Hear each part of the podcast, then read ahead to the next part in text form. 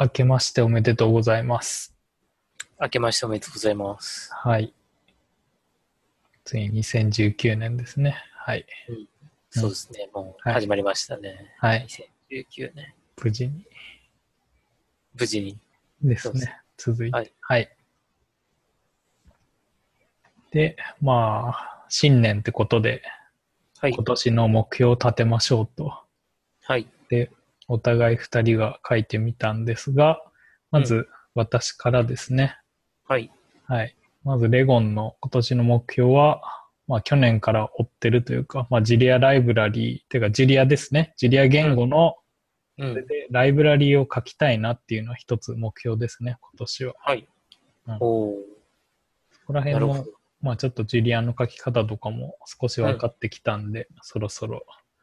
なんか何系のライブラリを作りたいんですかどんなライブラリというか。けど、まず最初はやっぱり、なんだろうな、あの、まだ足りてないところだと、そういう API 系とか全然足りてないんで、やっぱり、はいそこのラッパーぐらいから、まあ、なんか、手をつけあー始めて、もうちょっとそっちの機械学習の方まで、なんかうまくいけたらいいですね。おーいいですね。うん。はい。で、えっ、と、まあ、ジュリアは、まあ、もうちょっと、まあ、触っていくとして、カグル、はその機械学習的な目標としては、うまん。ず一つは、まあ、せめて、こう、メダル圏内に一度でも、こう、ランキング、リーダーボードに入りたいなっていうのはあって、はい。まあ、最終的な順位は別にしても、こう、メダル圏内に一回は入りたいなっていうのはありますね。うん。はい、それの目標と、あと、はいアーネルでもメダルが取れるといいなっていうのは、はい。はいあまあ、取りたいなと思ってます。そうですね。カーネルでも撮ってみたいですね。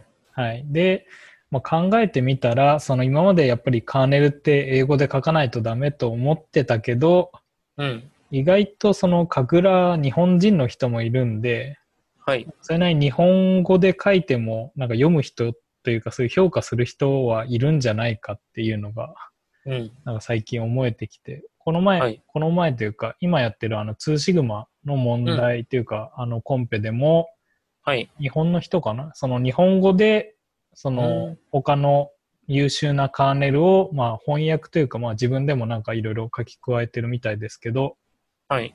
まあ、なんかそういうので、それで銅メダルかなを取ってる人もいたんで、はい。意外と、なんだろう、メダルは狙えるのかなって思ってうん。まあ、そこら辺も、まあ、日本語も書きつつ、まあ、はい英語も書きつつみたいな感じでやっていこうかなって思ってますね。うん。うん。そんなところです。まあ多分本当は、なんだ、メダル圏内に入って、そのカーネルを公開するのが一番、うん。どっちも手っ取り早いんでしょうけど、まあ自分の場合とりあえずカーネルを、まあなんか充実させていって、メダルがもらえたり、それうでんそういうメダル圏内にうまく入れるといいなって思います、はい。はい。結構翻訳のカーネルでもうん。助かったりするんですよね。なんかね。ですね。まあなんかそういう、なんだろう、はい。翻訳以前に、その、なんでこう書いてんのかわかんないみたいなのを、うん。こうちゃんと、なんと説明してあげるみたいのも、もしかしたうらん、なんかそうですね、ありがたがれるというか、うん。はい。いい感じなのかもしれないですね。はい。うん。今年の目標はそんな感じですか。ですね。機械学習分野でいけば。まあ VR とかも含めたら、はい。あの、VR でもうちょっと、なんだ、お金の稼ぎ具合を、せめて、エンジニア収入の3割ぐらいは、うん。あの、VR で稼ぎたいですね。おってーいうのも、前ちょっと話したかもしれませんけど、あの、その、エンジニア、フリーランスのエンジニアで、うん。あの、稼ごうとすると、やっぱりその保険の問題があって、はい。そういうネットコンテンツみたいな作る方で、やっぱ収入が増えないと、なんかそういう保険組合うんみたいのはにいちょっと入りにくいんで、そこら辺のこう比率のためにも VR の要素を増やしていきたいなっていうのが今は年のい。目標ですね。目標。へえ。はい。なるほど。うん VR の収入っていうのは、はい。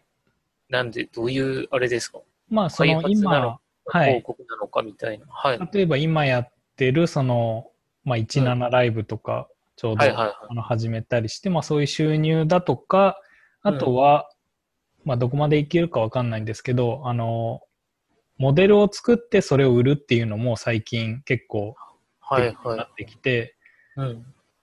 例えばあの、オンあの本みたいにブースで売れるんですよね、あのピクシブの。ブースではい。で売っででたくさんの人がそのモデルを使ってくれるって感じそうですね。それで、その他の、その自分のワールドって言って、VR チャットっていう、まあ、なんか人気なソフト、まあ、ゲーム、はいゲームなのか、まあ、チャットができるプラットフォームみたいのがあるんですけど、そこの上で動くモデルみたいのを作ってあげて、うん。それで買って、その人、買った人が、まあ、自分でその VR 空間に自分のところにそれを持って行って、こう、置くとか、使うみたいのができるうん仕組みになってるんで、それで、はいあのーその、v ケットって言って、あの、まあ、年末にやるようなコミケのうん。バーチャル版みたいのがありまして、 V ケット。へはい。はい前回1回目が行われて、今度2回目え。が行われるんですけど、そこでもそういうモデルを売る、その見本市みたいになってて、うん。実際にこう、見本市で手に取ってみて、このモデルいいなって思ったら、そのブース行って買ってもらうみたいな。なんかそそうんなのいもう、はい、世界が出来上がりつつあって、そこでもそういうふうにモデルを自分で作って売ったりとか、はい。そういうところでもまあ収入は増やせるというか、うん。はい、へえ。っていうところですかね。なんで、そこら辺を。知らない世界が広がってますね。そうですね。はい。なんか前回、なんか VR の話ばっかしてたら、うん。なんか全然カグルの話聞いてたと思ってた VR だったみたいな。 はい。まあ けど、あの、まあ興味あるの、ははいい、、ありますね。はい。 VR だったんで、まあそれは、これはもうこのポッドキャストを VR はい。とカグルのぐらいにぐらいで。もらえれば、はい、そうですね。ですかね。はい。いや、ちょっと今、あ、いいですか。それで、はいさっきのカーネルの話で、うんカーネルってなんか、あの、あれが変わったんですね。あの、インターフェースが。あ、けどこれどうなんですかねこれスクリプト版なのかなそうでもないのか。本当に変わったのか。あ、確かに。ノートブック版で、あれですね。左側にこう、ノートブックデータアウトプットとか、ああ、確かに変わ、変わりましたね。完全に変わりましたよね。なんかね。 2019年になって。そっか、あ2010、のなんかこれまでもうん。結構少しずつうん。マイナーアップデートみたいな感じだったんですけど、はい。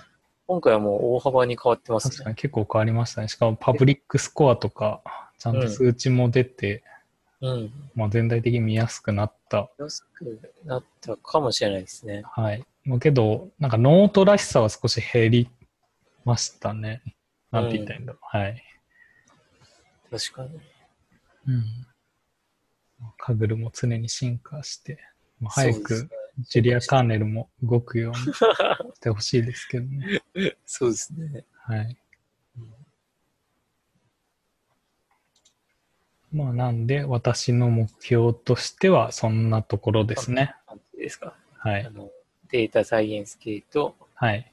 リアル系のところと。ですね。を、まあ、2本立て、はい。趣味で俳句をやっていくぐらいですね。おーあそっか、はい。配布の目標とかはあるんですかけど、なんだろうな。まあ、1日1句ぐらいはへえ。目標にしたいですね。ちょうどその、その一ナライブで、まあ、俳は句い作る配信みたいな感じでやってこうかなとも思ってて。おー、すごいですね。17ライブの方は俳句がメインコンテンツになるって感じなんですかじゃあ。まあ、あんま雑談だけで終わる、うんなんだろ、ああ、そう。できる気がしないんで、はいうしつつとか。ですね。うん。まあ、基本、あの、ライブ配信のプラットフォームなんで、基本雑談してるんですけど、うん。まあ、暇な時もありそうで、だったら、まあ、俳句作りながら雑談してれば、きっと、うん。っていう感じですね。うん。はい。まあ、そんなところです。そんな感じですか。はい。はい。じゃあ、カレーちゃんの今年の目標を。私は、まず、カグル関連では、うんまあ、カグルマスターに、まあ、なるべく早くなりたいなと思ってて、はい。あの、まあ、残り銀メダル一つなので、まあ、3月ぐらいにはなりたいなって思ってますね。はい。で、それと、あと、かぐるグランドマスターにも、できたら今年なれたらいいなっていうのがあって、はい。あと金メダル4個ですか。うん。を、えっ、と、頑張っていきたいなって感じです。そっか、もうソロゴールドはあるから、確かにそれそうをですね狙いますね。そのゴはールいがあ。るんでうんあとね、結構いろんなコンペ、挑戦だけはできる状況にはあるので、うんはい。なんとか、うまいことやっていきたいなって感じですなるね。ほどはい。あとは、あの、新しいことに挑戦しつつお金を稼ぎたいみたいなところがあって、はい。まあ、まずは、その、こ何回か話してる、まあ、YouTube とかやって、まあ、そこでも広告収入得れたらいいなってのはありますし、はい。あとはなんか仕事とかにもつながればいいなってこと、感じもありますし、まあ、い YouTube なり、その、う今のカグルの活動を通して仕事が入っていくような感じになればいいなと思ってますね。はい。うんっていうのが今年の目標ですね。おうまあ、どこまで言えるかは、あの、んわかんないんですけど、その、なんだろう、お金を稼ぐっていうところで、はい。カレーちゃんのギリギリの、こう、なんだろう、タイムリミットというか、まあ、今、はいはいその、職がない中で、はい。今のままだと、ここら辺でそろそろやばいんじゃないかラインみたいのは、なんかあったりするんですかね。やばいなんかないは一応6月ですね。あの、おうはい。 7月から始めて、うん。最初1年で、はい。えっ、と、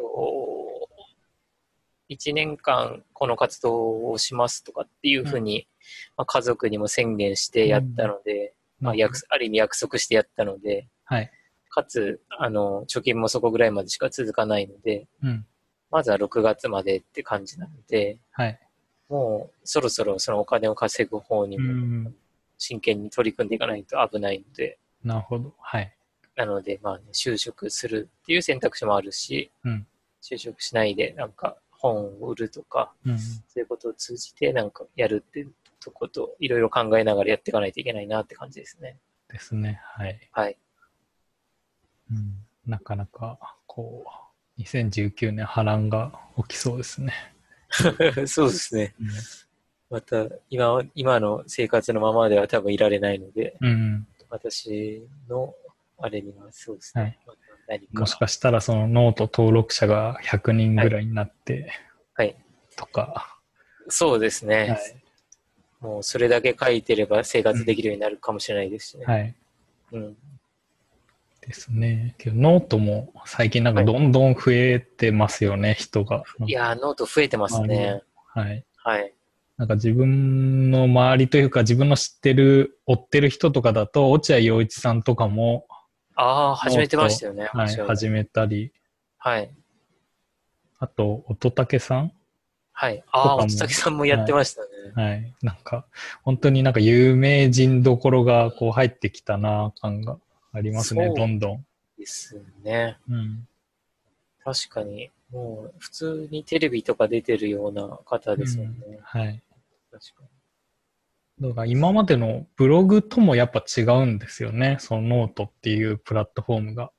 うん、不思議ですね。はい。なんか、今までもそういうアメブロとかでこう、なんだう。ろうん公開する有名人とかいましたけど、はい。なんかそういう自分の考えてることをノートに書いて発信するっていう風になってくうん。のが、そういうノートというか、だから今までは多分それが書籍だったんでしょうね。それがもう本当にノートというか、ウェブの方に移ってきても問題ないというか、本人もそれで稼げるというか、なんですかね。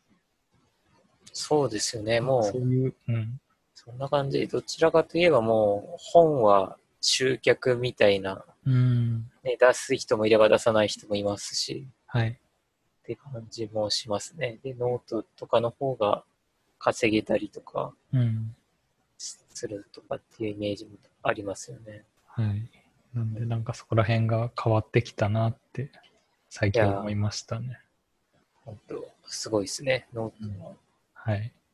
はどんどん拡大してってすごいです。まあ、このままの勢いで、あとはその、アリスっていう、ああ、はあの、その仮想通貨い、が、こう、報酬としてもらえるプラットフォームというか、うん。まあ、そういうブログみたいのもあったり、はい。あとはもともとメディウムとかもその海外だと使われてて、ああ、そっそちうでですもね。こう、まあなんだ、広告なしでその書く、書いていろんな人に見られたら、そういう収入があったりとか、うん。そこら辺もプラットフォームはいろいろあるんで。メディウムっていうのは課金制度とかってあるんですかえっと、課金ではなく、うえっと、けど、有料登録者みたいな人がいて、ん。うん。その人が、その人たちの、こう、お金が、その書いた人たちに回っていくみたいななるほど。形ですね。えー、で投げ銭みたいのはないんですけど、けど、はいなんだろう、あの、拍手みたいのはいくらでもできて、その拍手の割合とかでも確か、ああ、分配の方式が変わるのかな、確か。えー、うん結構海外だとかなり流行ってる。そうですと思うね。んです結けど構、あれですよね。あの、ライブラリーとかの公式ブログみたいのをメディ、あ、てかメディウム、公式、なんだ、ちゃんと発音というか、これなんて呼ぶんですかミディアムか。ミディアムでいいのミデか。そのまま、あの、英単語の、うん。あの、ミディアムレアとかミディアムです。えー、はい、中間的な意味のミディアムか。はい。うんまあなんかそういう、あの、まあ、公式で、うん。あの、ブログとして使われてたりとか、はい。あとは結構その技術寄りのところでも使われてますよね、やっぱり。Google の人とかも書いてたり。うん、うん。結構追ってるだけでも、そうっはい、面白いですね。すね。うん。まあ、英語のちょっとした勉強をするにはいい感じしますね。なんか普通のそういうアプリ入れといて、はい。ミディアムの、えっと、アプリをスマホとかに入れといて、それでお気に入りの記事とかをどんどんこうリストしていくと、おすすめの記事みたいのがどんどん出てきて、ああ、そうなんそですれね。も、はい、結構、まあ、精度がいいというか、だから自分がそういう、なんだ、機械学習系とかやってくると、こう、データサイエンス系の記事がどんどんうん。来たり、それでこれ5分くらいで読めるよみたいなのがパッと来たりとかへえ。したりして、それでまたそれをこう、フォローするとまた、なんかそういう、はい。だような人のが来たりとかで、結構、なんか追っていくと面白いですね、あそこら辺も。あそうなんですね。うん。ちょっと私もアプリ入れてみたいと思います。はい。まあ、結構、なんだろう。とっつきづらいところもあるんですけどね。なかなか ね、そうですか。へえ。まあ、あんまりやってる人も結構日本人はノートに流れてるんで。そう、うん、そうですよね。日本人、日本だともうなんかノートとか、もしくは他のブログサービスが、ね。ハテブルとか。アテはいブとかね、が多いイメージがあるんでう。ん。はい。まあ、ちょっと脱線しちゃいましたけど、はい。お金を稼ぐということを。そうですね。はあい。の、セグということで、この、えっ、と、ポッドキャストでもまたはい。お金についても話していきたいですね。ですね。はい。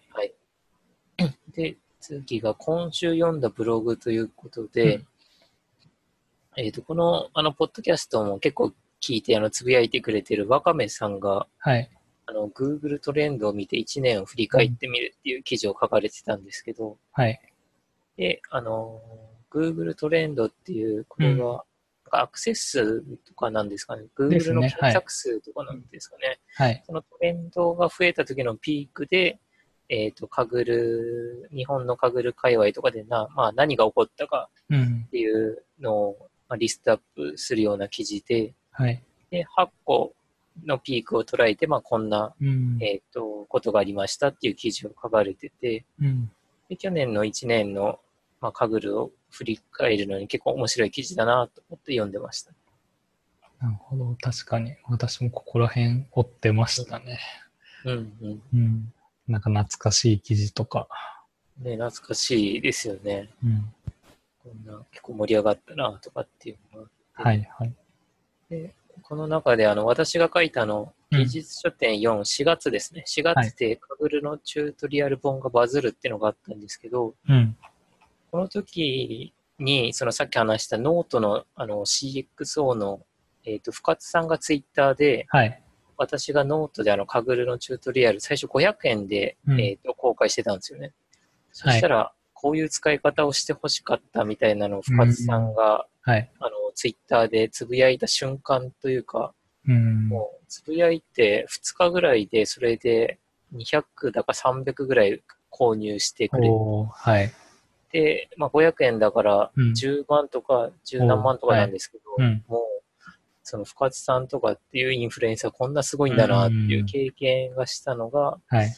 あのカグルのチュートリアル本がバズった時だったんですけど、うんあー驚きましたね。はいはい。公開して、まあ、ノートでね、使い始めだったので、うん。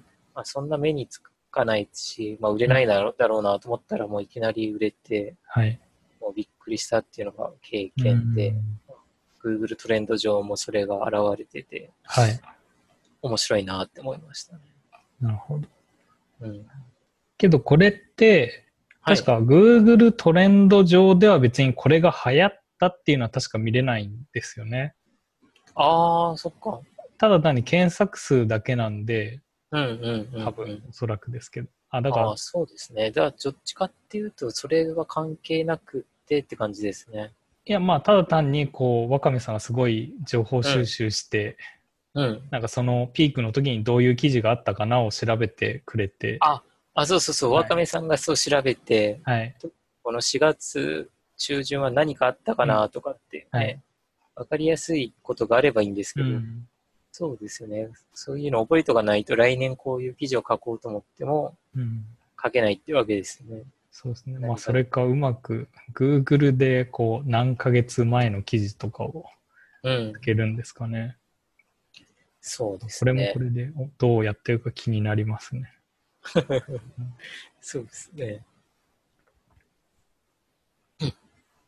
で、それに関連したあと、私が、うん私のツイッターのフォロワー数も、あのツイッターであのつぶやいてたんですけど、はい。結構私のフォロワーが伸びたタイミングっていうのがあって、うん。でも、そのカグルのチュートリアルをあの公開したときに、おーまあ、一気に200人ぐらい増えたりとか、うんあと、あの、サンタンデールコンペで金メダル取った時も200人ぐらい一気に増えた時期があ確かっに、て一、気にこう、ガンガンって2あ回そうそうなんですよやねっ。てますね。はい。それと、このカグ、えっ、と、Google トレンドってのも、まあう、ん。ちょっと、あの、相関があって、うん結構な面る白いなって思いましたね。ほど。今ってこのツイッターで、そのまんはまこの情報が見れるんでしたっけ、あ、ツイ数値だけ見れてとかでしたっけツイッターではなんか、えーっと、アナリティクスだかっていうところで、はい。過去1ヶ月だか2ヶ月ぐらいのその、うんフォロワーのトレンドみたいのが見えるんですけど、うん。はい。私は、これは、あの、自動化で、あの、おー Google スプレッドシートにはい。毎朝勝手にうん記。録されるようにして、はい。で、あの、自分で、あの、Python でグラフ作ってますね、うんこれを。うんいい上り調子ですね。そうですね、結構。あの、この正月、お正月とか、あの、何もつぶやいてなかったんですけど、はい。結構フォロワーって増えるんだなと思って、うん。はい。こここれぐらい、今1300人ぐらいになると、うん。割と何もしなくても増えてなるほくどれるもんみなんんだなながことう、リツイートとか、そういういいねしたりするから、他の人がまた見てそ。うん、なんか、そうですね、いい循環があるみたいですね。はい。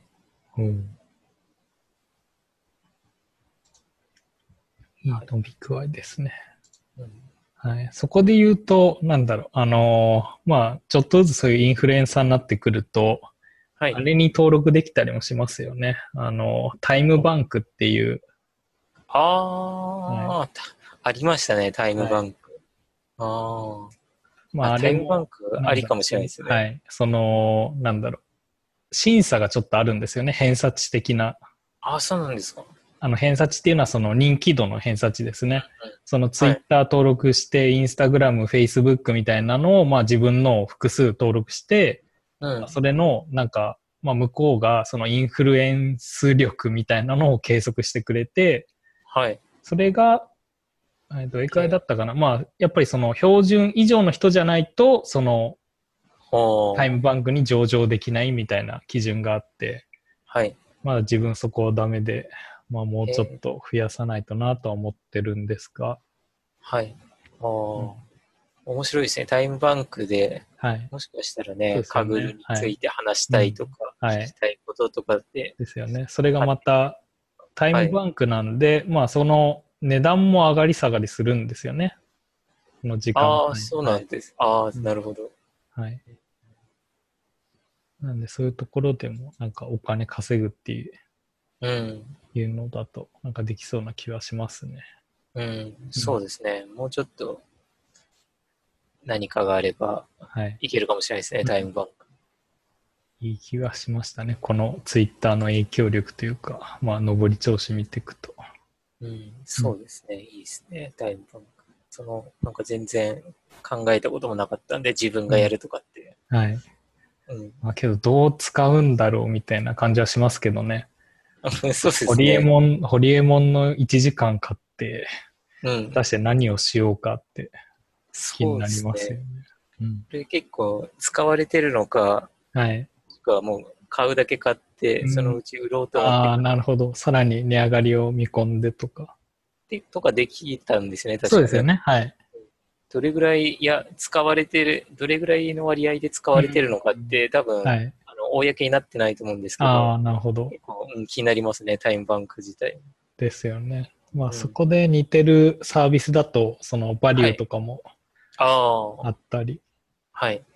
まあそこら辺もまだサービスは続いてるんで、きっと、うん、なんかそういう、まだできそうな気はしますけどね。そうですね。けど、バリューは、あれが結局ビットコイン経由なんで、買うのが、はいはい。で、結構最近の仮想通貨の下落を受けて、うん、まあ、そこら辺のサービス運営がどう、なんだろう、ちゃんと続くかとかも。うん。最近もう全然バリューもログインしなくなっちゃったんで、うん。どうなってるのかわかんないでそすこ。ら辺の仮想通貨界隈も今どうなるかですよね。そういう下落うん。の、なんかそういう場面になってきて。はい。そうですね。はい。まあそこら辺も見極めつつうん。ですね。はい。はい。まあ、今週読んだブログはそんなとまこあ、そろんでなす。感じです。はい。はい。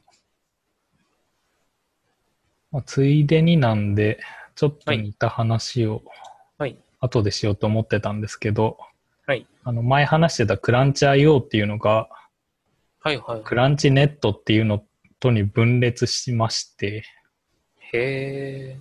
で、もともとそのクランチ IO は、その、どっちかっていうと、まあ、聞いたよりの、そういううん。ところを狙ってんのかなって思ったんですけど、もうちょっとハテブ寄りになってきたのかな、聞いた側が。あ、へ違ーう、えっと、クランチ IO 側が。。はい。はい。で、その、結局、IO の方は、もうブログサービスですとうん。なってきて、なんで、もう結構、その個人のブログみたいなのを作れて、それで投稿する内容も別に技術のだけにとら、あなんだ、あの制限しませんよみたいなうん書き方にもなってて、はい。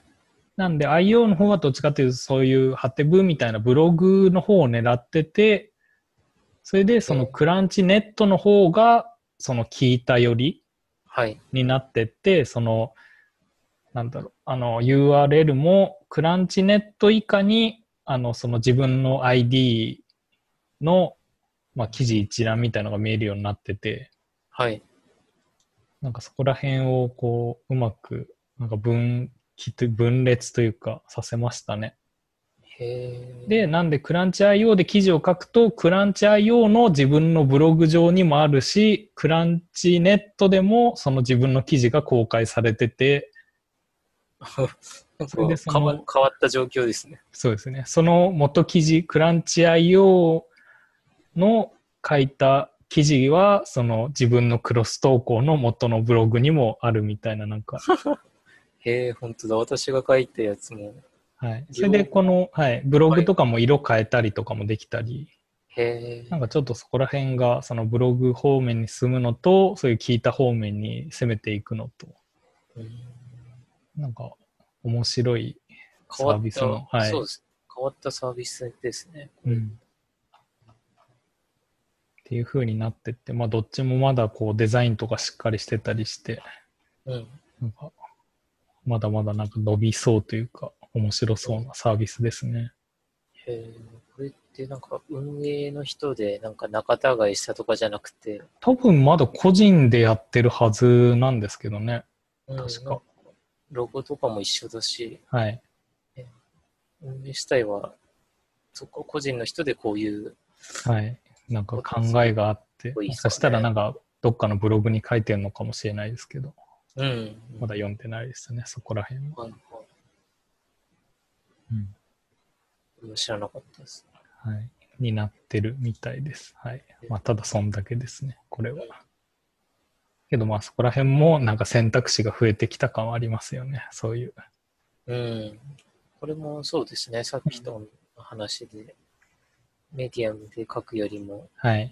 で書くよりも、もしかしたら日本人だとこっちで書く人もうん。いるかもしれないですですね。ね。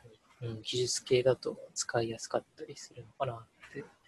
まあそれでもそのなんだろうノートノートになると今度はそのエンジニア以外の人にも読んでもらえるとかが発生してきてそこら辺をどう切り分けるかとかですよね。ああ、そうですね。ノートは、の方がなんか間口というか、今、はい結構いろんな人に読んでもらえるプラットフォームになってるんで、はい。それもありますね。ハテブもどっちかっていうとエンジニア寄りじゃないですか。はい、かなりそうです。はい。そうなってくるとノートの強みというかそこにあんのかなっていう気はしますね。そうですね。そこがいいとこですね。はい。まあ、そんなところで、まあ、あとは他の話をしとくと、もうなんか習慣化アプリっていうので、はい。まあ、せっかくこう、新年の目標を立てたんで、それをしっかりとできていけるように、まあ、するために習慣化アプリみたいのも、はい。なんか欲しいなっていうのは、まあ、考えてて、うん。で、えっ、と、以前、あれ、カレーちゃんもなんか、あの、ツイッターの、ツイッターっぽい、なんだっけ、まあ、習慣化というか、なんかまあ、定期的に項目に分けられて、それに投稿するみたいな、はい。あの、アプリも紹介してたじゃないですか。はい。してましたね。。はいい。でまあ、やっぱ、はい。トリクルか。トリックか。はいはい。そういう、なんか、まあ、確かにそういう習慣化を、こう、継続していくっていうのも大事なんですけど、はい。はい。なんかそうじゃなくて逆に悪い習慣をちゃんとやめられる期間をどんだけ増やせるかみたいなのにこうこ注いいです力はい、してくれるのがなんかクワイ、クワイトジラう、ククワイトジラでいいのかな、はい、これアンドロイドのアプリでしかあんあー、アンドロイリリドなーんス、ですね。はい、されてないんですけど、はい。まあ、そのさっき言ったみたいにその悪い習慣みたいのをこう、うんどんだけあなたはやめてますよっていうのをうん。見える化してくれるへーアプリ。で、はい。まあ、例えば自分の場合だと、まあ、結構そういう夜とかにこう布団にスマホ持ってっちゃってはい。そはれい。でこう眠る時間がこうどんどん減っていくみたいなこともあるなって思ってて、うそんれでまあ別にただ単にこのこうやってジンラにあのなんだろうただ単にそういうふうにスマホを布団に持っていかないみたいな、うん。まあ、登録してるだけなんですけど、まあ、それだけでも少し意識は変わってきて、はい。まあ、登録してるから、ちゃんと、まあ、なんか持っていかないようにしようとか、まあ、うん持ってっちゃったらそれをリセットしてとか、はい。それで、その、もし失敗した時にはどういう状態でその失敗が起きたかみたいなのをメモできるんですよ。はい。だから、なんかこう、お酒に酔っ払って、こ う、なんか判断力がうん鈍ってたとかっていうのをちゃんと書いておけば、じゃあ、まあなんかお酒飲んでる時はそういうところに気をつけられるように、なんか工夫しようとか、はい。まあ、そういうなんだろう暴飲暴食というか、まあ、そういう食べ過ぎとかもなんか登録しといてその食べ過ぎた時はどういう状態だったかみたいなのをちゃんと確認できるうん。なんかそういう、まあ、アプリでこれ結構使ってて便利ですねいい、なんか良さそうですね、はいこれ。やっぱりなんか習慣化っていうのはどんどんこうなんか増やしてっちゃうものじゃないですか,、そうでこすね。れもあれ。れもやろうこれもやろうって、うん。まあ、なんでそうやっていくとこうどんどん、まあ、パンクしていくというかあーあれもやんなきゃ今日もこれやんなきゃみたいになるじゃなくて、逆に、こう、そういう悪い習慣みたいのを、なるべく減らしていく方向はい。に持ってって、なんかそういう自分のやりたいことが、本来やりたいことができる時間を増やすみたいな、うん。なんかそういう考えがいいなって思って、最近これ使ってますね。へえ、いいですね。うん。まあそうえ。なんかせどんなことを登録してるんですかレボンさんだと。結構たくさん登録するんですかそれとも絞ってるんですかまあけど、一応自分が、まあもう、なんかあんまりそれも書きすぎても、なんか一覧性悪くなるんで、はい。まあ終えるくらいですね。えまあ例えばそういうベッドにスマホ持ち込まないとか、なるべく甘いものは控える。ー、みたえいー、なあの、でそうなんです。はい。はい。あの、なんだろう。例えばそういう、あの、そういうお菓子をコンビニで買わない、自分で買わないとかにしといて、うんうん。なんかせん、なんか、まあ、せめて、まあ、どうしようもない状況とか、お茶とかやってるんで、まあ、甘いものは食べちゃうんで、まあ、そうじゃなくて、こう、自分でそういうコンビニで甘いものを買わないだとか、へえー、あとは、こう、まとめサイト見ないとか、はい、はい。まあ、そういうのを登録しておけば、まあ、なんか、あそういえば、そういうの登録してたから、まあ、やめとくか、みたいので、まあ、あと、失敗した時に、あなたは前回これくらいでしたよ、みたいなのも出るんで、はい。まあ、だからそれよりはなんか長くしたいなとかじゃあ長くするにはどう工夫すればいいかなみたいなのは考えつつやりますね。それで失敗したときに、はい。自分で失敗したっていうのは正直にというか、まあそうですね。は書いか。ないといけないんですよね。まあそれは書かないといけなくて、まあただ単にもうリセットするだけとかでもいいんでしょうけど。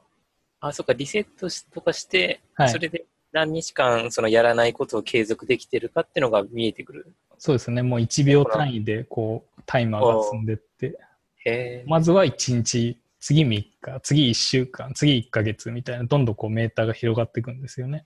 おおーそそうれなんでです、こう1ヶ月ぐらい続いていくと頑張ったなみたいな、こう達成感も得られますし、なるほど。でそ1のヶ月ぐらいやめ続けたら、逆にもうこんだけやめたんだからなんかはい。今更やっちゃうのもったいないなっていう気分になってさらにそれがこううん。なんか習慣が消えていくというか、なるほど。なんかそこら辺が今までのそういう習慣化アプリにはあんまないシステムというか、いいですね。はいなんでそれを最近やってました。これ、iPhone とかでも出たら、人気アプリになりそうですけど、そうなんですよねはい、なんかそういうのあったら、まあ、もしかして自分がそういう iPhone の端末はもうメインで使ってないんで、もしかしたらあるのかもしれないですけど。そうですね。で、はいなんか、ね、なかったらチャンスですね、逆に。ですねこの。アアプリを作るっていう意味では。うんへまあちょうど多分この時期に出せば、そういう、あの、年の初めで目標を立てる人とかも多そうなんでーあそうですね。年末年始がこういうアプリの,、あの売れるタイミングかもしれないですね。ですよね。うん、せめてなんか目標を立てたんだからみたいな。確かに。うん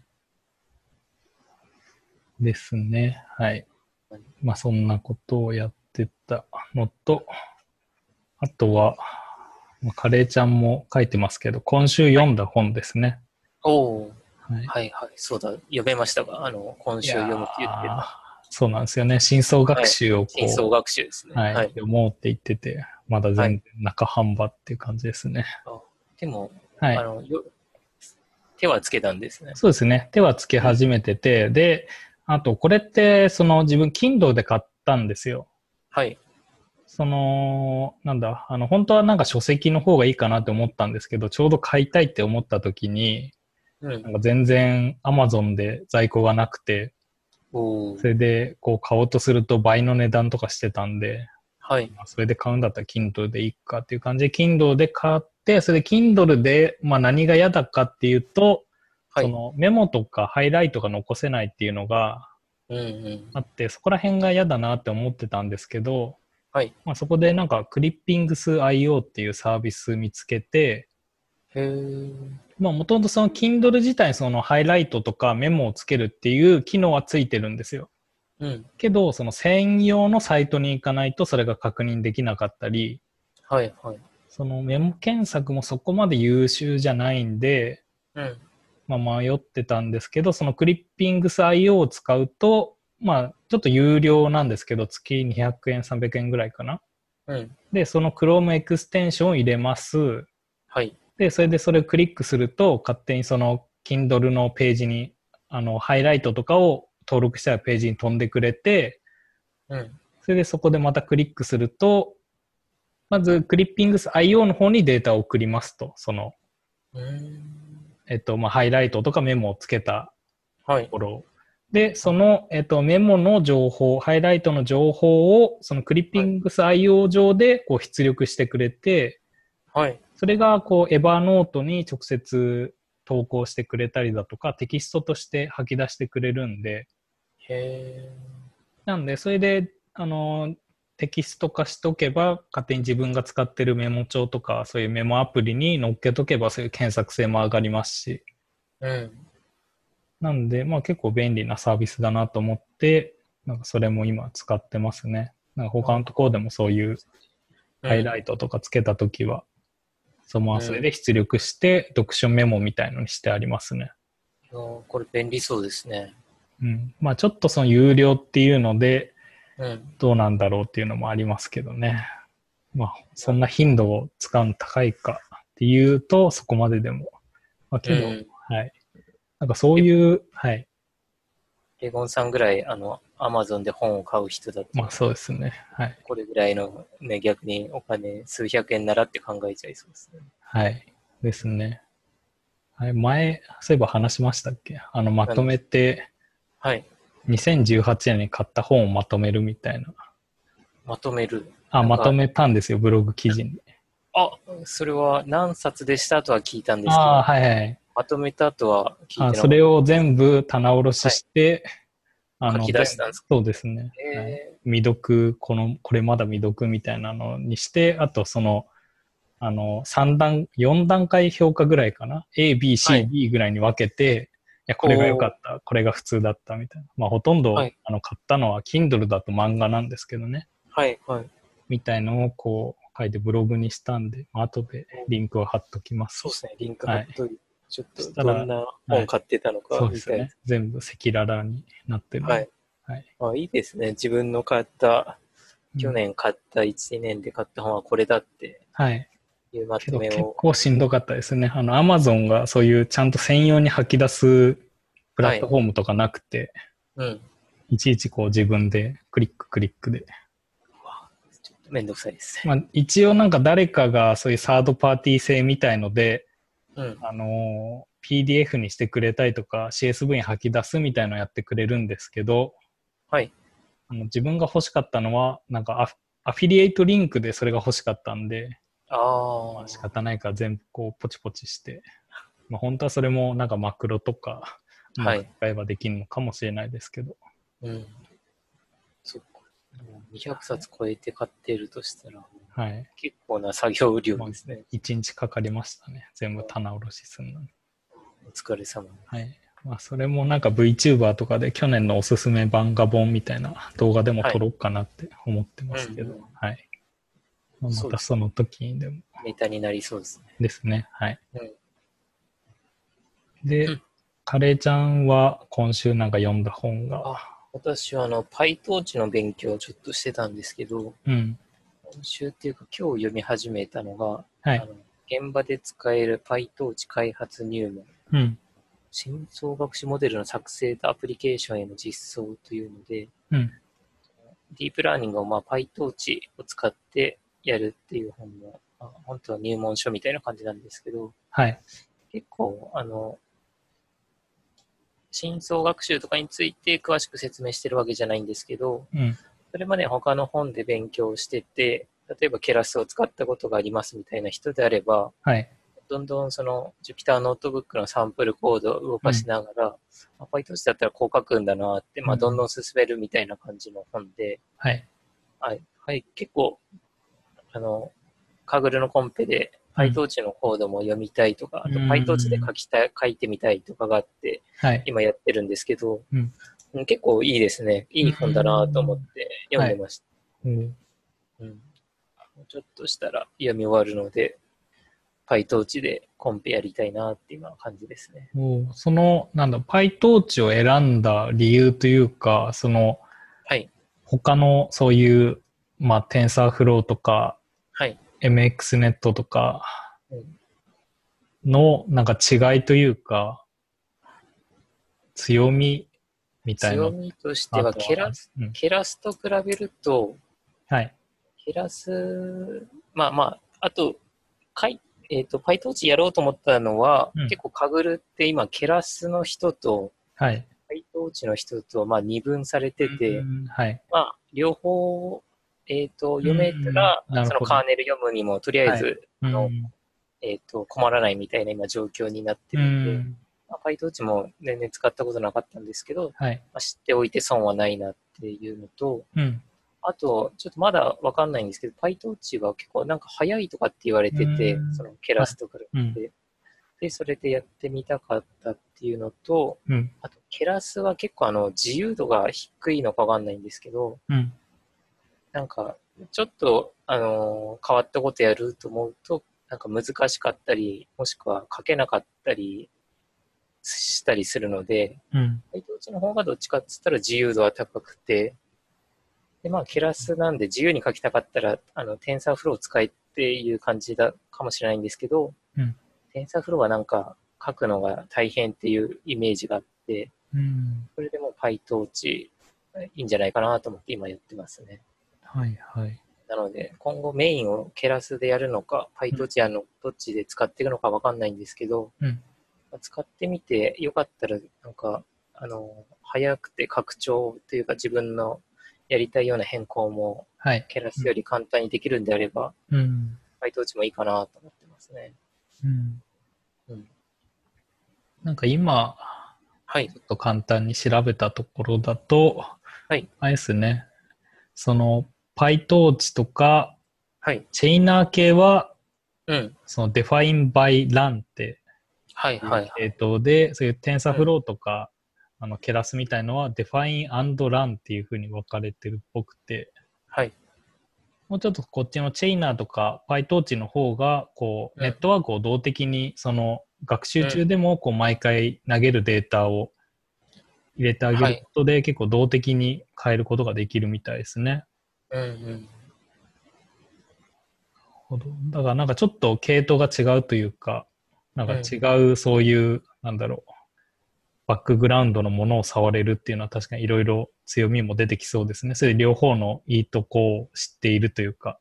そうですね、知っているし、なんかはいテラスとかテンソルフローも、そっちになんか変わってくるのかわかんないんですけど、ああ、っていう動きもあるのかもあったのかちょっとわかんないんですけど、そうか。そうはいか。そこがパイトーチのいいとこかもしれないです。うんまあ、そこで言うと、ちょっとまあ自分はチェイナーも気になってますけどね。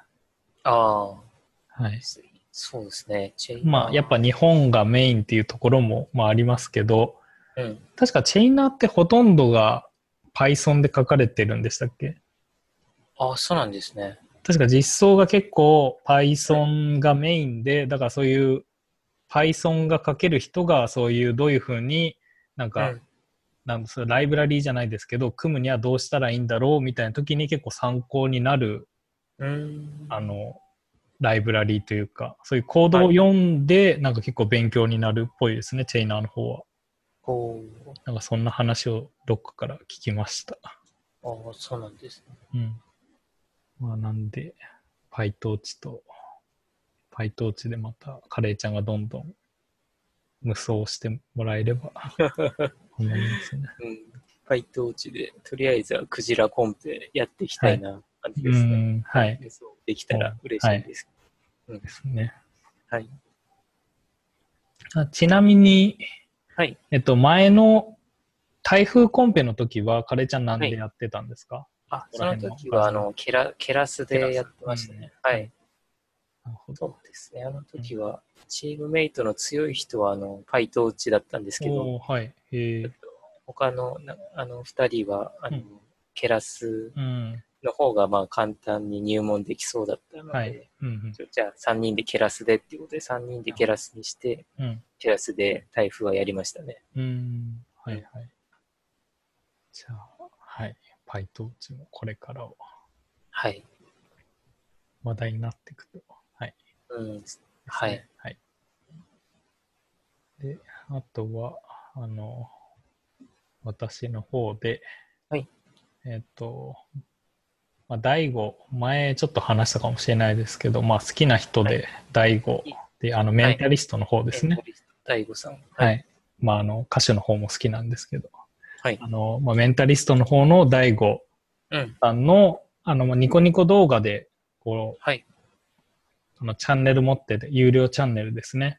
はい。まあ、そこ契約してるんで、うんなんか結構1週間に1回ぐらいこう動画を上げて、はい。そこでこう毎回、なんだ、その論文ベースでこういう研究がありました。なんでこういうふうに行動すると生産性上がりますよとか、うんうなんん。かそういうなんかことをまあ動画で毎週配信してて、はそいれ。が結構、まあなんかたま、動画が溜まってたんで、このうん正月でちょっと見つつ、作業しつつ、その動画見つつみたいなことをやってて、はい。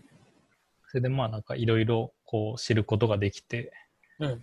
例えばそういう生産性を上げるために作業部屋をどうすればいいかとかはい。っていうので、こうちゃんとそういうリラックスする場所と作業する場所を分けるだとか、へえ。なんか強制的にライトの色をなんか青にするとそこはリラックス効果が出てはい。みたいななんかそういう話を聞いてなんかちょっとそういう感じでこう作業環境を変更したりだとかはい。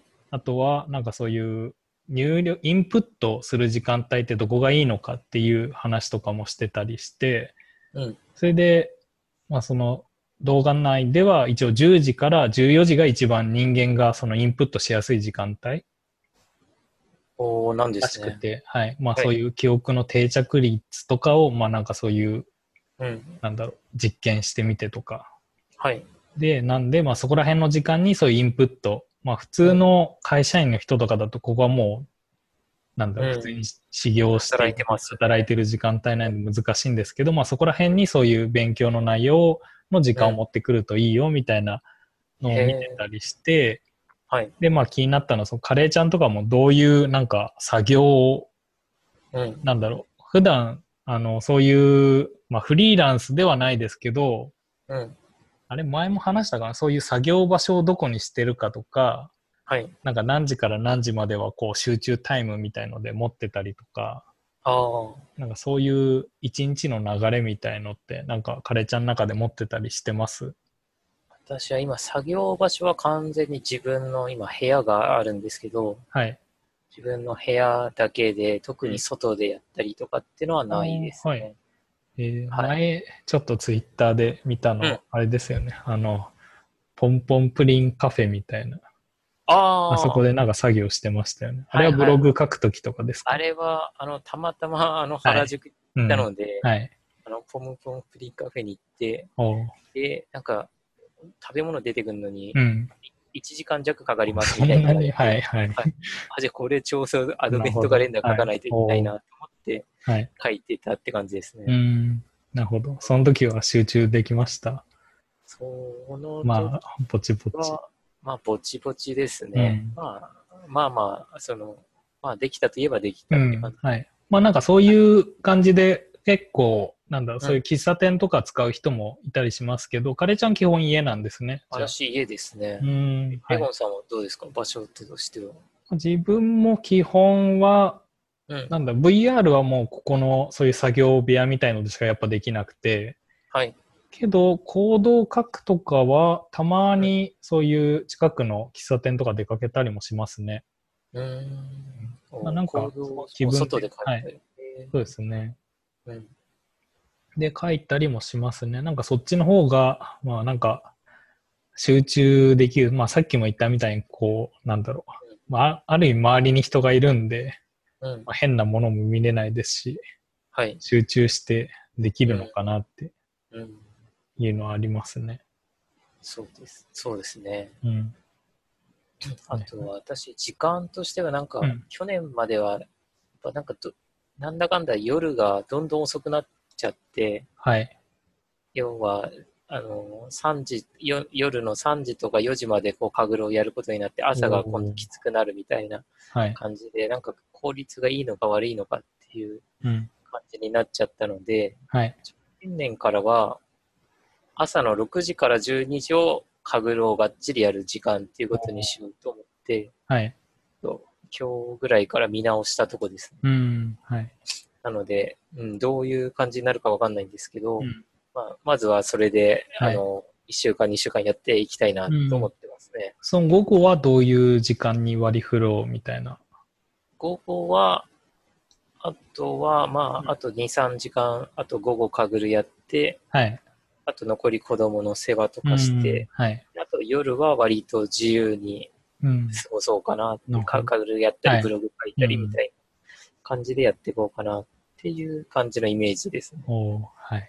まあ、そこら辺もうまくはまったらそうですですね。ね。はい。まあ自分も、はい。ねインプットが10時から14時だと、うん。まあ、まあいいこかれももしれないですはい。そうですよね。タイミング的にはちょうどいいと思いますよ。それでお昼が、はい。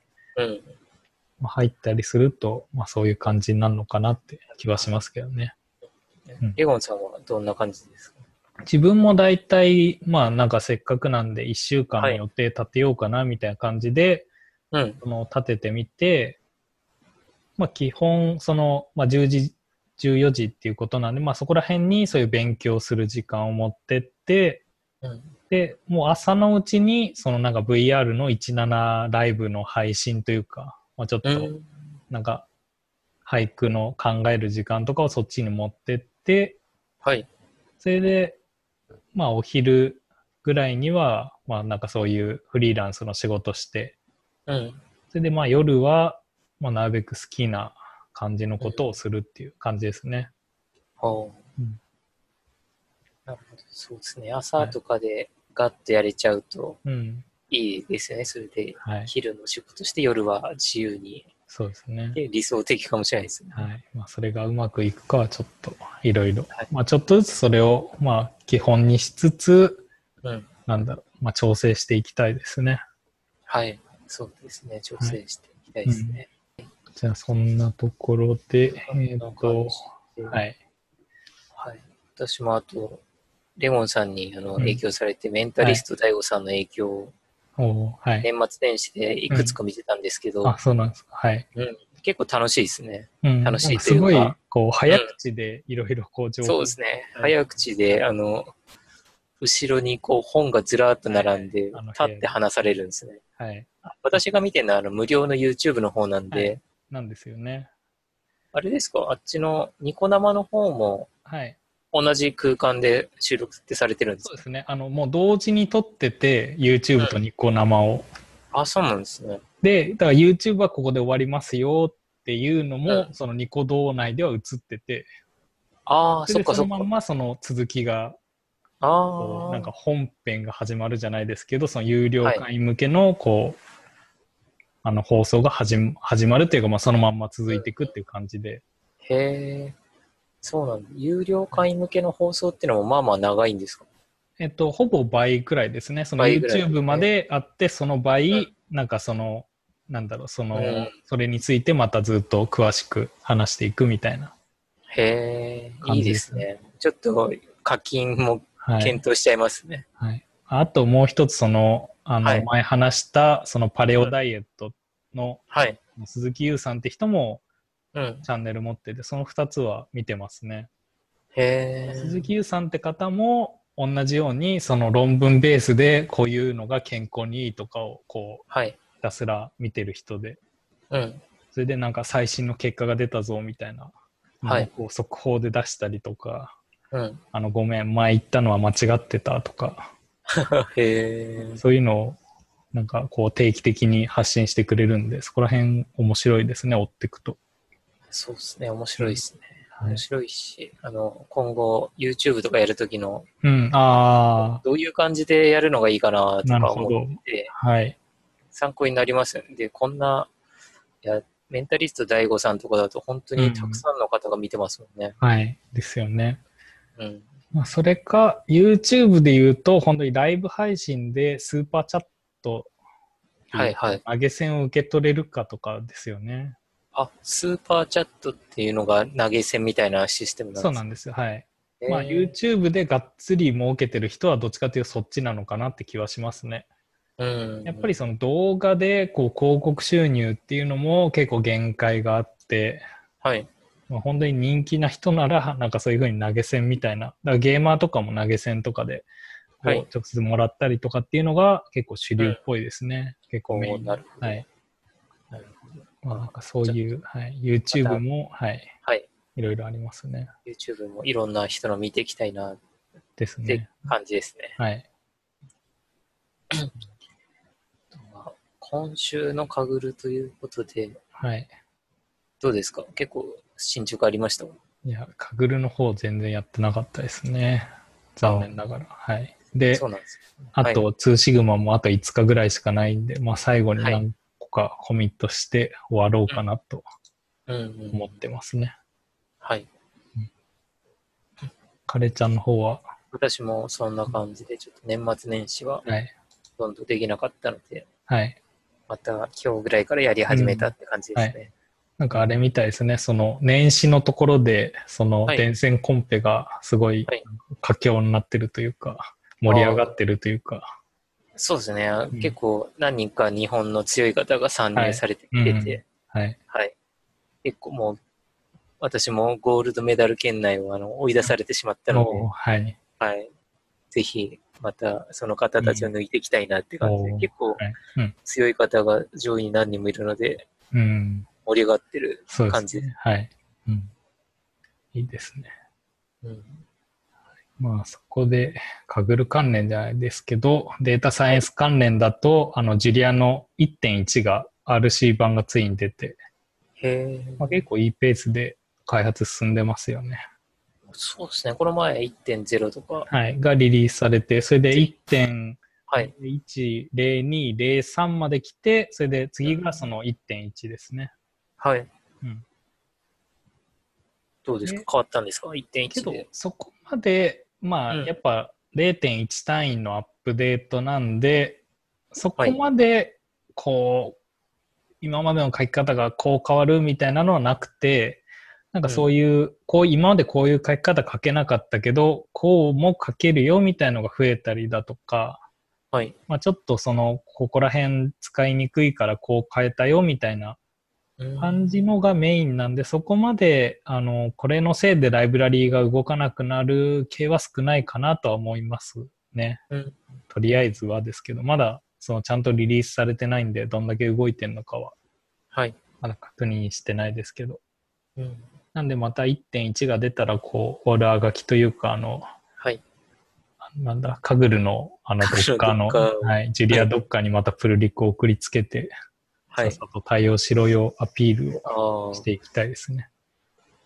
そっか、今、そうですね今。もまだ1.0を投げて何も反応ないんで、ま、そったかはい。もし一応かちゃしんたとら、はあれでい、すあの、そのはい、ドッカーがちゃんとビルドされて動くってところまではこっちでメンテしてるんで、いつも自分が、はい。なんで、それそをっかこう拾ってもらいたいですね。カグルさんには。本当そうですね。うん。うんはい。そんなところで、まあ、あとはざっと紹介しとくと、うん。まあ、その競技プログラミングも、まあ、ぼちぼちやってたりして、はい。まあ、せめてそのビギナーコンテストっていうのがアットコーダーであって、それははいまあちゃんと解きたいなっていうことで、この前動画でそのビギナーコンテストの115回目の、まあ、はい一番難しめの問題だった D 問題っていうのをまあ取り上げて、そういうジュリアで解いてみたりとか、おお。それを動画に撮ったりしてましたね。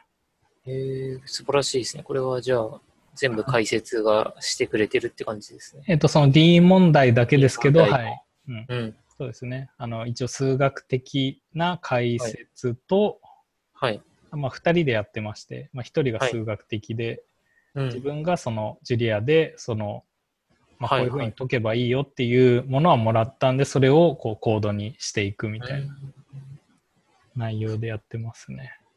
これは素晴らしい、あれですね。まあ、あんまりその競技プログラミング界でジュリアでやってる人があんまりいないんで、うんま。あ、どんだけでどんだけなんか見られるのかわかんないですけど、まあこういうので、まあ知ってもらえてもいいなっていうのはありますね。はい。で、あとはその VTuber の17ライブも始めましたよっていう、おおちゃんとプロフィールページもできて、ーなるほど。これは、はい。今からでもい見返しというえっ、と、基本的に、あの、はいアーカイブはないんですよ、17って。本当にライブっていうくらいであ、本当にはいその時にしかもう見れなくて、あー、うん。なそうなのんでだ、まあ、へーたまたまあったら。で、最近、そのさっきも話したように、まあ、朝やろうかなって思ってるんで、はもいしこう通勤の時間にうん。人が俳句読んでる姿を見たかったら、うんここで登録しとけば勝手に放送が見れると。アプリをダウンロードしでて、すね。はい。レゴンさんをフォローしといて、はいそしたら始まったよみたいな通知が来たりするんですかね。来ますね。はい。確か。そっかそしたら読めるし、はなんい。と見れるしって感じはでいす、。まあ、どうなるかはわかんないですけど、はい。そう。そうしないとなかなか見れないですね。まあそうなんですよね。うんまあけど、そのタイミングが合えば、はい、っはいはい。て感じですかね。うん、そっか。ちょっとこれもアプリを入れていかないといけないですね。けどまあ一応こっちとしてはその配信を少し、まあうん。やればそこでお金が入るんで、まあちょっとはモチベーションにはなってるんで、はい。まあ続けていこうかなとは思ってます。うん。なるほど。はいですね。はい。まあそんな話でしたと。はいまあ今回は1時間超えましたね。今回はまあお正月特番ということでお。正月とか、はい。今年の目標などをはい、ですね。話して、ちょっとあれですかね。はいうん長くなりましたね。はい。まあ、なんか宣伝とかは大丈夫ですかはい。私は大丈夫です。じゃあ、今週、まあ今日もこれで終わりますかね。はい。はい。じゃあ、今日の一句で終わりたいと思います。はい。今日の一句。お正月、水鳥たちの声高く。レゴン。はい。ありがとうございました。ありがとうございました。はい。